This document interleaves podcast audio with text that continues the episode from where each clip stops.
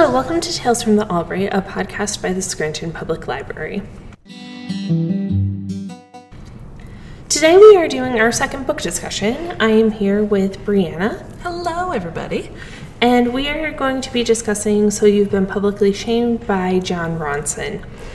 Um, as a disclaimer, this book does contain adult themes and adult subject matter that we won't necessarily be going into during our discussion. I just wanted to put the warning out there just in case you were planning on reading it or had read it, um, that it's not suitable for all ages. So, the book itself is about um, public shamings. So, essentially, it is when people in a public forum, such as social media or just out in the everyday world, their reputations become hindered due to either something they said or something that happened that involved them, and then they go on and kind of face the repercussions of that and how society creates a situation where this is actively happening. Yes, and it just kind of never goes away, which is Yeah. the interesting part. Yeah, like the prevalence of social media means that when something like that happens and you get shamed for something, that shame is carried with you because the internet never forgets. No. it's like when you're in high school and they're like, everything that you post on the internet will be there forever. Yeah. And I feel like when you're a teen, you're just like, sure, whatever. Mm-hmm. But then you like get older and your brain develops and you're like, oh no, this is. Yes. is actual real life. Um, especially nowadays, it's so hard to get rid of everything. There's like 17 steps to deactivate a Facebook page Yep. and making sure everything's on like the tightest privacy settings. And yes. then peop- some people don't care. And I feel like it's really a lot of internet privacy security discussion that happens during the book too. yes, yes, that is very true. Like that idea that you don't realize how public what you're posting is because like you may think, oh, like I know at one point he talks about how like you could have it set to friends, but it might not actually just go to your friends. Like there is a chance no matter how much you try to protect your privacy that anytime you have a presence online, that's still a risk. Yeah, and I think we saw that during was it during the election where there was the Facebook quiz Mm. that when you clicked on it, it took all of your information. You gave it to access to everything, and oh. that Oh. was the whole like one of the scandals. Yeah, that's so creepy. Yeah. Yeah, very unsettling. I know. It's one of those where I have been off Facebook for like, I think almost, it's like three and a half years now. And I don't regret it almost ever. Yeah. Um, but it is one of those where I'm like, I forget sometimes just how, I don't know, like when, like you said, when we were growing up and like the things you would post and you wouldn't think about it. Mm-hmm. And it's like, oh no, that is very, uh, very public and people will get to look back on that and see how weird you were uh, Yeah. 10 years ago. Yeah, yeah, I'm pretty similar. I've been off Facebook for a while. I have one for here, obviously, but that's really the only thing I use it for. Mm-hmm. Yep. Yep. Exactly. but Same. but I know people who that's their main form of communication with people, and it's Mm-hmm. how they function within society and get news and everything is through more social media and specifically Facebook. And then I have friends who have um, I forget what it's called. It's like the Timehop. Oh, thing. yeah. Mhm. So everything from like. 10 years back, 15 years back comes Yeah. up. yes. Yes. I think it's specifically pictures, right? It's like always images of things. Does it do post too? It does post to. oh, that's unsettling. So it's very it's interesting because um, back then in the earlier days of Facebook, it always had like so and so is, and then you type in whatever you were your, like, doing. status. so the statuses that come up now for them are like watching television. that is so funny. Yeah, no. And it's interesting because I know at one point, and here's my caveat his name is Jon Ronson, or right? Yes. I'm going to conf- he's Ron Johnson or Jon Ronson, and I don't know which.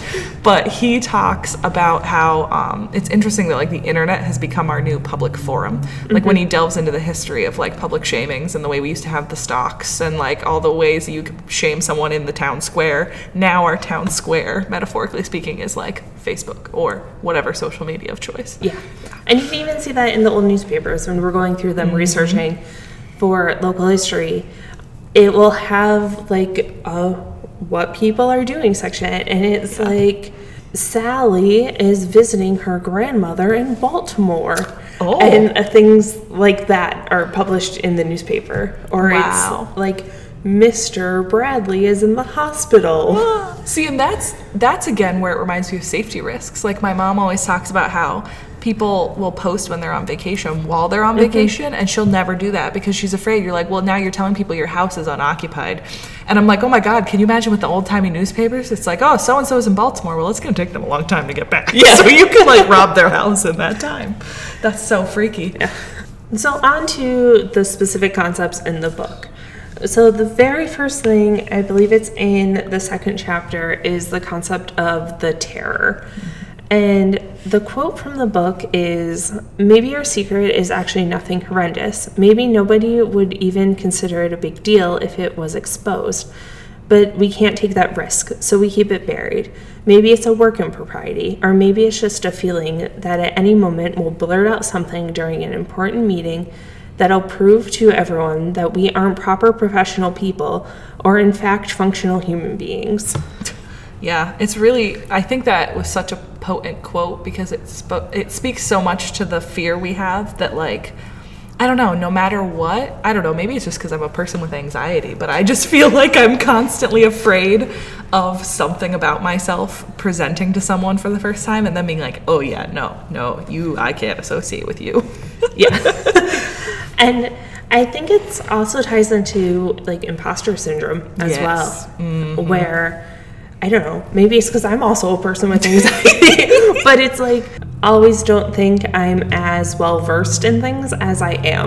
yeah, yeah, I know.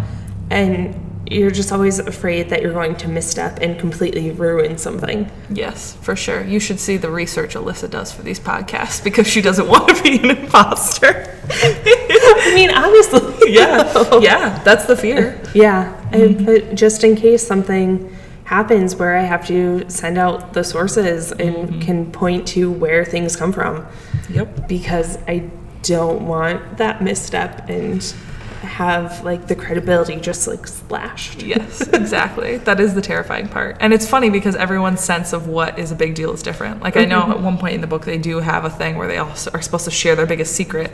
And it's like some people look at each other and they're like, that's not a real secret. Like, that doesn't, like, that's something I do on the day to day. Versus people, like, other people take that very seriously into heart. So, we're all different.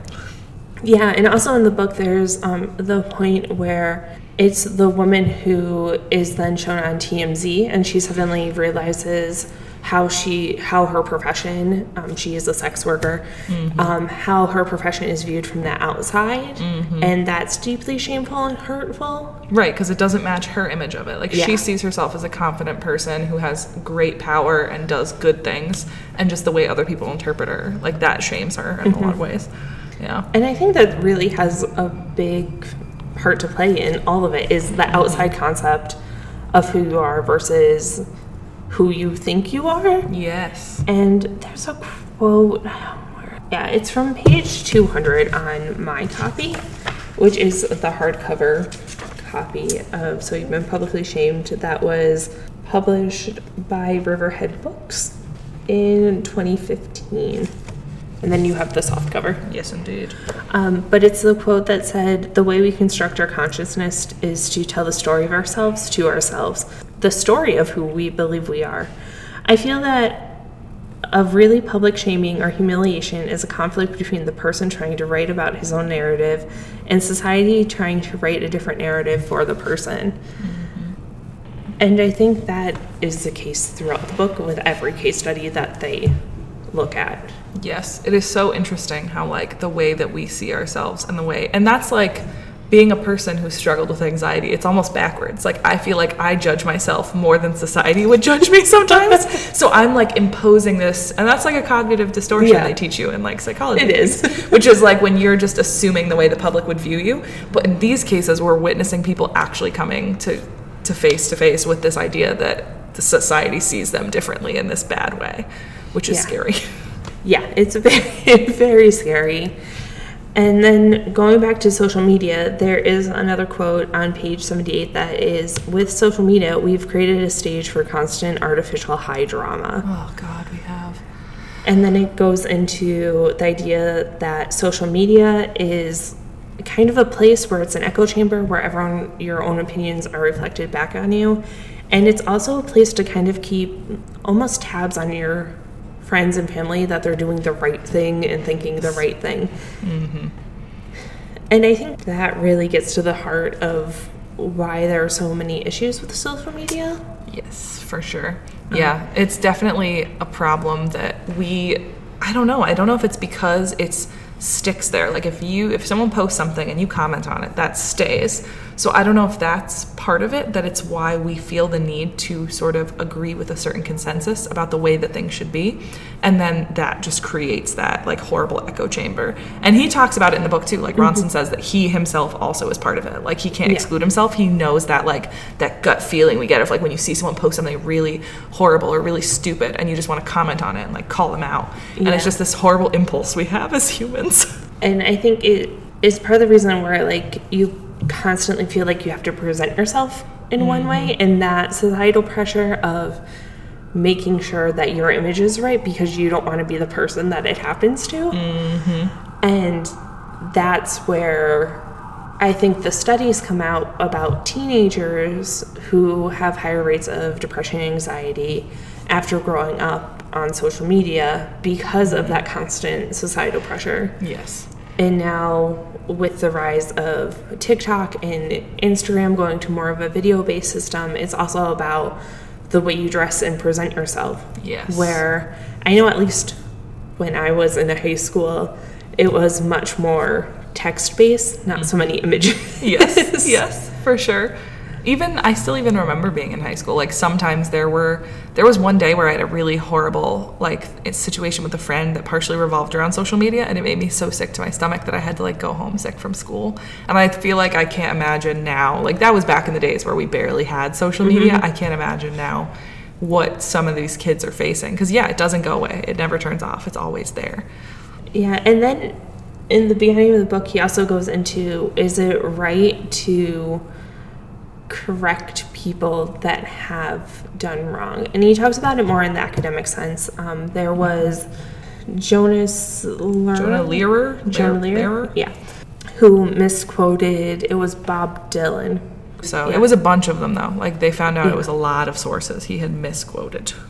yeah, misquoted and misrepresented in the book. And he kind of takes this interesting approach where he looks at the emotional costs of the people who do expose people mm-hmm. in academia for publishing the wrong thing and those who have essentially lost their career because people have published that they have or misquoted different things. Yes. And I thought that was interesting. Mm-hmm.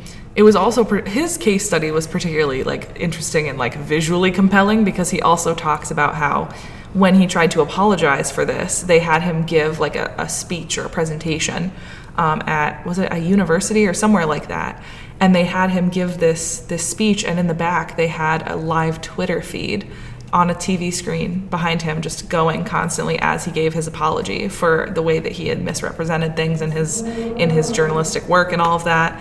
And it was interesting to me, particularly because it reminded me of the the idea of like public apologies. So um, in one of my classes, once we talked a lot about public apologies and the Me Too movement, and a lot of like when we call out particularly celebrities for things, and they get found out for whatever they've done or said, and then we expect them to apologize publicly. It's like, what does it mean to genuinely apologize and show that um, you're sorry for what you've done. And his was an interesting case of um, like Ronson talks about how he started out sincere and it sounded like it was a genuine apology, but then he turned to an analogy about how the FBI also has made mistakes and then told this wild story about an FBI mistake that was really okay in the end and all of this. And you're like, no, deflecting is not a way to apologize for what you've done. And it begs the question of like, is it is there a way for if someone does something wrong them to just apologize and we forgive them and we move on. And I feel like that's what we're taught as children. That is how that works. Yeah. Like when you like push a kid, like if I pushed Alyssa out of her chair right now and said I was sorry, and she's like, "It's okay, I forgive you. You're just being weird." And then like we forgave each other, and it's over. And you're not going to shame me publicly on Facebook for the rest of our lives. You know what I mean? Yeah, go Yeah. on the library's Facebook. Brianna, the, who works in reader service, just pushed me out of the chair. No. exactly. Well, that's what I think of because I'm Yeah. like, these people do something stupid, and oftentimes he talks about how there are examples of it being serious enough that obviously like it has major repercussions. Yeah. But sometimes when it's something that you, it doesn't have a, an immediate victim. Like he misquoted all these sources. It was really dumb. I, I mean, in reality, how do, you can't really trust him very well as a journalist now. But then people were ruining his life and telling him all these horrible things and mm-hmm. attacking him as a person and not letting him live it down. When in reality, who did he physically hurt? Like he didn't actually victimize any one person in that mm-hmm. situation. So that was interesting, in my opinion. Yeah, and I feel like I could sympathize with the person who wrote the article that kind of called him out on misquoting all this because I know I've been sitting up here and we all know that Lafayette is my favorite historical figure of all time.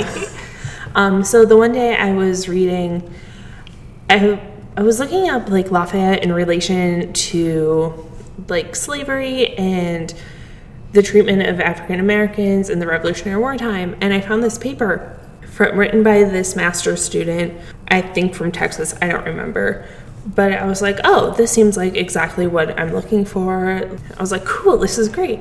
And then I get halfway through, and then there's this entire paragraph that I've literally never seen anywhere before in my life. Yeah. And I'm like, this doesn't seem right. Hmm. I look at what the source is, and I own the book. Yeah. So I go home and I look. Of course you do. yeah, you know, no one's surprised. Yep. Um, it was, and I I go to the page that it's this information is supposed to be from, and it's just a picture of an arch. That, yeah, that's not right. And right. I'm like, that's not, and then I'm like, okay, maybe it's a mistype. So I like check like different pages that could be. I think it was supposed to be page like 34 or something. Yeah. So I checked like 134 and like 24 and like 35 and all of them, and it wasn't there. And I was just like, I don't know what to do with this. Yeah, yeah, like that moment of like they just sort of felt the need to fill something or mm-hmm. needed to justify their point, so they just sort of, you know, Yeah, and it was a blatantly wrong fact that Yeah. I've literally never seen. So I Yeah. could sympathize with the person who found all these quotes and were like, something seems wrong. Mm-hmm. yes, yes, exactly. And that's why you should check your sources, even if Yeah, you think it's a waste of time. check your sources. Yeah, and it's interesting. Even I remember as I was reading this book, it's funny. It gave me this feeling throughout where I was worried for our author because he's he's mm-hmm. approaching this really difficult topic of like maybe we shouldn't be destroying people's lives for these things they do, which sounds normal in theory. It sounds perfectly normal to be like, oh yeah, really, we shouldn't ruin mm-hmm. lives. But then when you think about it and you look at the exact cases, these people have done wrong things. So like when we're talking about this, we're not saying it's okay to plagiarize. We're trying to, you know what I mean? It's one of those where I think Ronson uses this book to explore the humanity mm-hmm. and the way that our reactions need to be considered better. So as we're saying this, I'm even getting the fear that I had for him reading it of someone's going to listen to this podcast and think that we are saying it's okay to do any of the Yeah. things that these people have done. And it's not about that, right? Like it's No. not about what they've done. It's about our reactions as a society and like on social media mm-hmm. and how we treat people when they do things wrong and the way that we should treat them as fellow human beings Yeah. in a way. Yeah.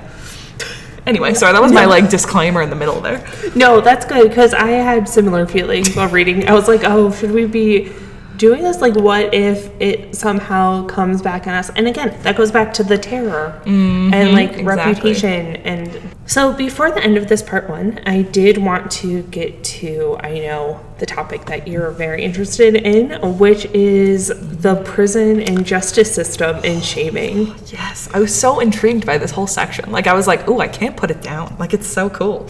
So, it's really interesting because he goes into depth exploring uh, Philip Zimbardo's Stanford prison experiment, which is like the most famous one.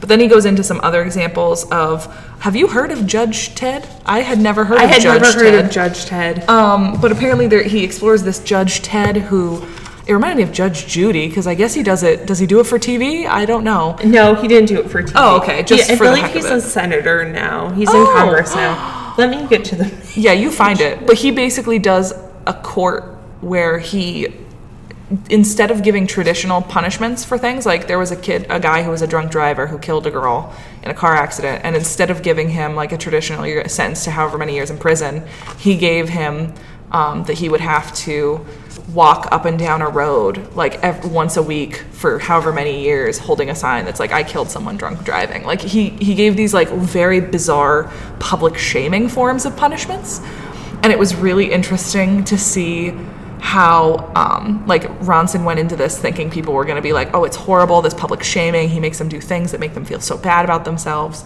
But in reality, because it was such a personal form of shaming, like if you were out there holding a sign that said, like, I killed someone drunk driving, he said that in reality, he appreciated it. He found it, it actually was a good thing for him because it meant that like people treated him as a human being. Like people came up to him and were like i'm like i'm so sorry god bless you. Like people actually were human to him rather than if it was on social media. Ted Poe is the judge's name, and Mike Hubacek is the gentleman with the sign ah yes. and the drunk driving. yes. So it's interesting how they explained in that section. Like it just blew my mind how and i think ronson's too he says that these people like having a form of public shaming it was not nearly so bad as if it were on social media because mm-hmm. people actually had to like see them and interact with them physically as people. And i think we're far less likely to treat someone with humanity when we're on social media and we see an article about it. You're far more likely to be like like the things that they say that like people have told people to kill themselves or that they're garbage and like you wouldn't say that to a person's face maybe you would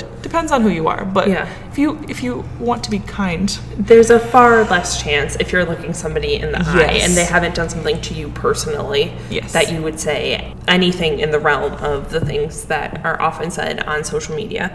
And as of the time of the writing of the book, um, Judge Ted Poe is a representative for Texas Second Congressional District. Oh, cool.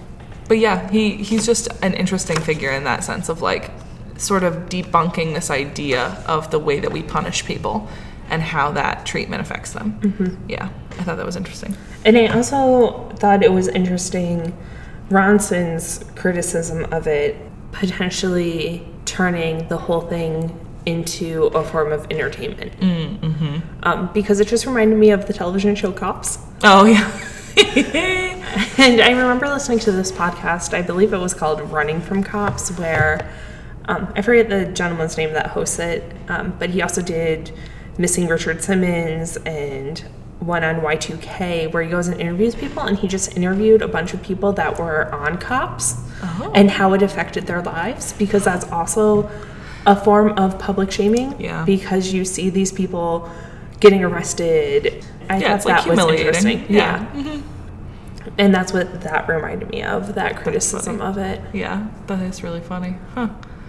Yeah, it's surprising how that how that one played out. And then even the the Stanford prison experiment when they talked about it, I found that part interesting because I remember learning about that in psychology class in high school and that we kind of treated it as fact. Like it was still mm-hmm. considered real psychology, I think at the time, which was I mean, admittedly almost 10 years ago now.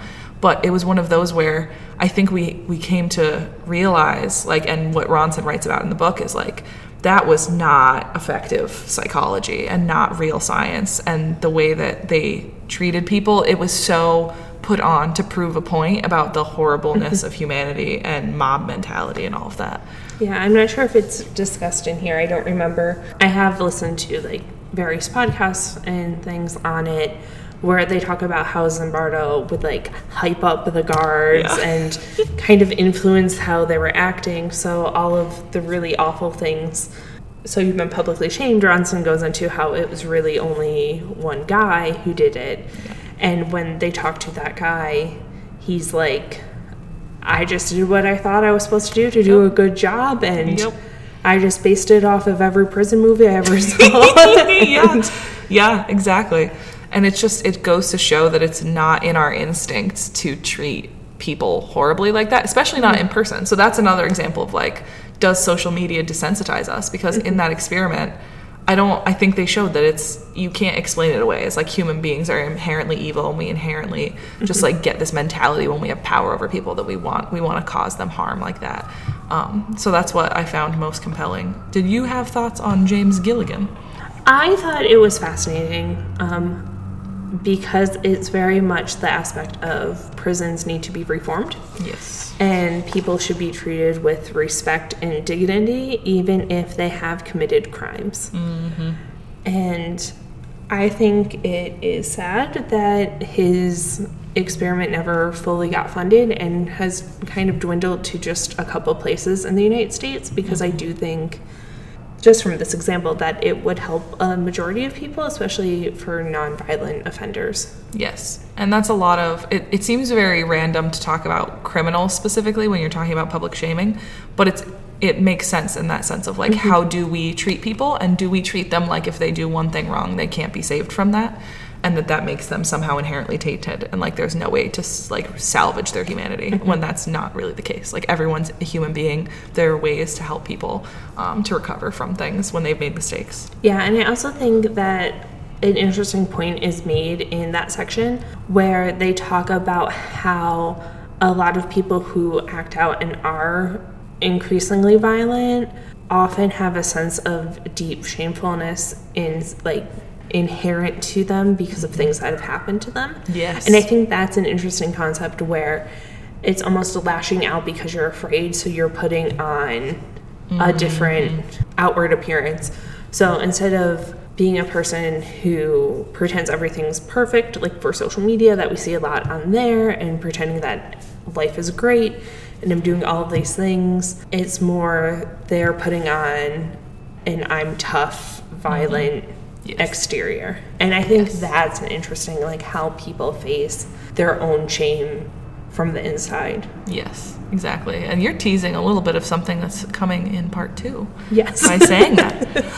Okay, so we'll end this episode here, and then next week we will have part two of our book discussion. Um, so if you're interested in reading it, we do have copies in the library. Yeah, so join us again next week. Brianna will be back to Yay. discuss more of the concepts discussed in So You've Been Publicly Shamed. Thank you for listening. I hope you are enjoying it, or at least finding it interesting. Yeah. If you Like us. yeah.